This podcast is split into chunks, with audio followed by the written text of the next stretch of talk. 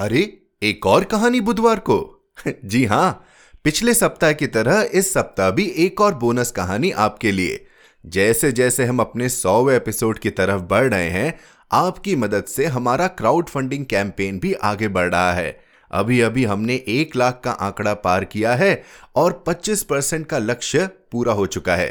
तो इसी तरह आप हमारा साथ देते रहिए और हम यूं ही कहानियों की सौगात आप तक लाते रहेंगे।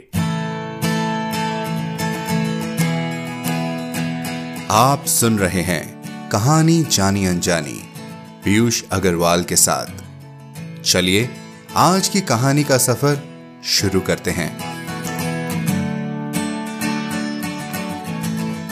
तो दोस्तों, ये बोनस एपिसोड्स हैं कुछ खास कहानियां, छोटी कहानियां लेकिन गहरी भावनाओं के साथ। हमारी टीम खासकर ये कहानियां आपके लिए चुनकर ला रही है क्योंकि हमें बहुत खुशी है आपके सपोर्ट से। और जानकारी के लिए पीयूष अग्रवाल डॉट कॉम पर सपोर्ट द शो लिंक पर क्लिक करें। हाल ही में रिलीज हुई फिल्म द कश्मीर फाइल्स के बारे में आपने जरूर सुना होगा। इस मूवी के चलते उन्नीस सौ नवासी में कश्मीर पंडितों पर जो गुजरी थी, लोग आज उस पर चर्चा कर रहे हैं। तो आज की कहानी है स्वर्ग से जन्नत, जिसे लिखा है रोहित श्रीवास्तव जी ने।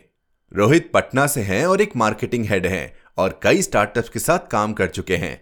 कहानी और कविताएं लिखने का शौक बचपन से रहा है। स्क्रीन प्ले लिखना इनकी सबसे नई हॉबी है और कोशिश है कि आने वाले समय में अपना नाम भी फिल्म क्रेडिट्स में ढूंढ सके।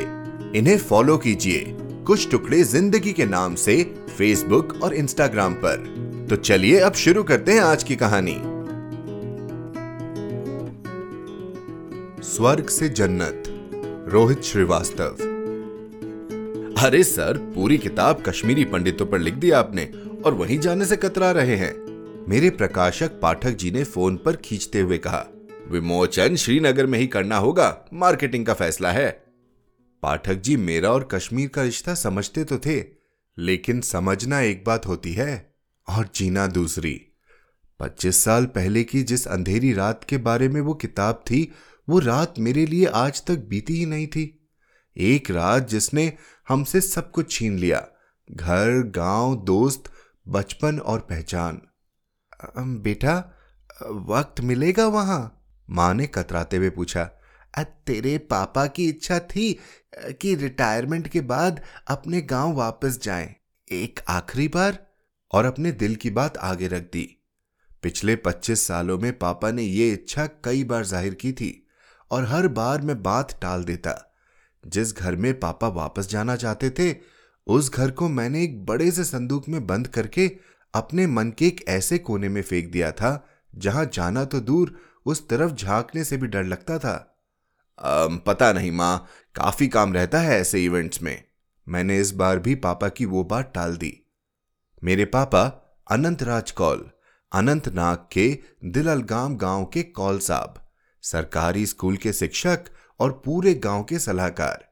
गांव में किसी बेटी की शादी नहीं होगी जिसमें पापा की राय न ली गई हो। पापा सुबह बाजार निकलते सब्जियां लाने तो वापस आते आते दोपहर के खाने का वक्त हो जाता और कई बार तो सब्जियां भी भूल जाते। उसी बाजार से तो उठा लाए थे उसे भी। लॉन्च निपटाकर मैं कमरे में बैठा। अचानक कुछ मन में आया और मैंने अगले दिन की टैक्सी बुक कर ली। मां की सीख याद आ गई थी। अगर किसी अंधेरे कोने की तरफ देखने से डर लगे तो हिम्मत करो और उसी कोने में जाकर खड़े हो जाओ, डर डर के भाग जाएगा। अगले दिन लंच कर मैं टैक्सी में था, अपने बचपन की ओर, अपने घर की ओर, अपने स्वर्ग की ओर। उन दिनों मां ने कुछ महीनों से ताने देने की रफ्तार कुछ ज्यादा ही बढ़ा रखी थी।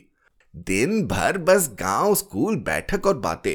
मुझसे नहीं संभाला जा रहा है अब अकेले, या तो ये बैठकें कम करो, नहीं तो किसी मदद का इंतजाम करो। पापा ने कुछ हफ्तों तक सुना, फिर एक दिन अचानक एक बारह साल के बच्चे का हाथ थामे घर ले आए। जुनैद नाम था उसका। पापा के सब्जी वाले के छह बच्चों में सबसे छोटा और पढ़ने का शौकीन। जुनैद हमारे साथ रहने लगा, पापा की पुकार सुनता, मां के फूलों की देखभाल करता और मेरी बैटिंग पर बॉलिंग करता। हम खुश थे, मगर वादी खुश नहीं थी। उन्नीस सौ नवासी के चुनाव के बाद का हर दिन कश्मीरियों को नई पहचानों में बांट रहा था। पापा अब बाजार से बाजार करने ही जाते थे।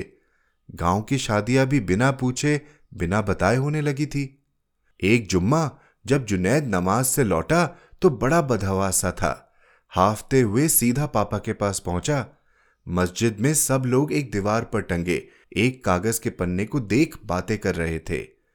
गांव के सभी पंडित परिवारों के नाम की सूची थी। वह परमेश्वर टिक्कू, जीवन नाथ अक्सर, राजेंद्र सप्रू, तेज बहादुर काओ और अनंतराज कौल। पापा यह सुनकर शांत हो गए। फिर रोए, मां रोई और फिर शांत हो गई। मैं कोने में खड़ा इंतजार कर रहा था कि कोई कुछ करेगा और ये सब अचानक से खत्म हो जाएगा। नहीं हुआ। मैं अनंतनाग पहुंच चुका था। पापा के बाजार में आज भी रौनक नहीं थी। शाम ढल रही थी। सब एक साथ मिल गया था और सब कुछ एक बार फिर छूट रहा था। गांव, घर, कमरा, क्रिकेट और जुनैद। मैं अपने गांव में था, अपने घर के सामने। गांव में बत्तियां जल चुकी थी। मेरे घर में आज भी अंधेरा था। मैं अपने घर को ताक रहा था। आंखों के सामने शाम अंधेरे में अंधेरा हुआ घर और मन के भीतर सालों के पहले का उजालों और खुशियों से भरा घर। मैं आज उस अंधेरे कोने में खड़ा था जहां जाने से मुझे डर लगता था। मुझे पता नहीं मैं आज यहां क्या पाने की उम्मीद में था। जो भी मिला मैंने एक लंबी नजर में वो लम्हा, अपना स्वर्ग, मेरा बचपन और पच्चीस साल सब भर लिया। मेरा सफर पूरा हो चुका था। मैं वापसी के लिए मुड़ा। तभी अचानक अंदर से आवाज आई, अरे ये बिजली सिर्फ हमारे यहां गई है क्या? हाँ, फ्यूज गया है। अब बस हो ही गया। अचानक मेरे घर में रोशनी एक बार फिर फैल गई और मेरी नजर गई मेरे घर के नेम प्लेट पर। स्वर्ग, अनंतराज कौल। जन्नत, जुनैद कादरी।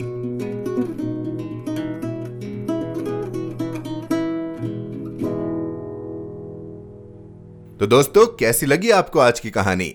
अगर अच्छी लगी तो बाकियों के साथ भी शेयर करें और हमें भी लिखकर बताएं hello at the rate Piyush Agarwal dot com पर। जाते जाते बस इतना ही कहूंगा कि अपना सपोर्ट हमारे क्राउड फंडिंग कैंपेन के लिए बनाए रखें। आपके प्यार और सपोर्ट से ही हम आगे बढ़ पा रहे हैं।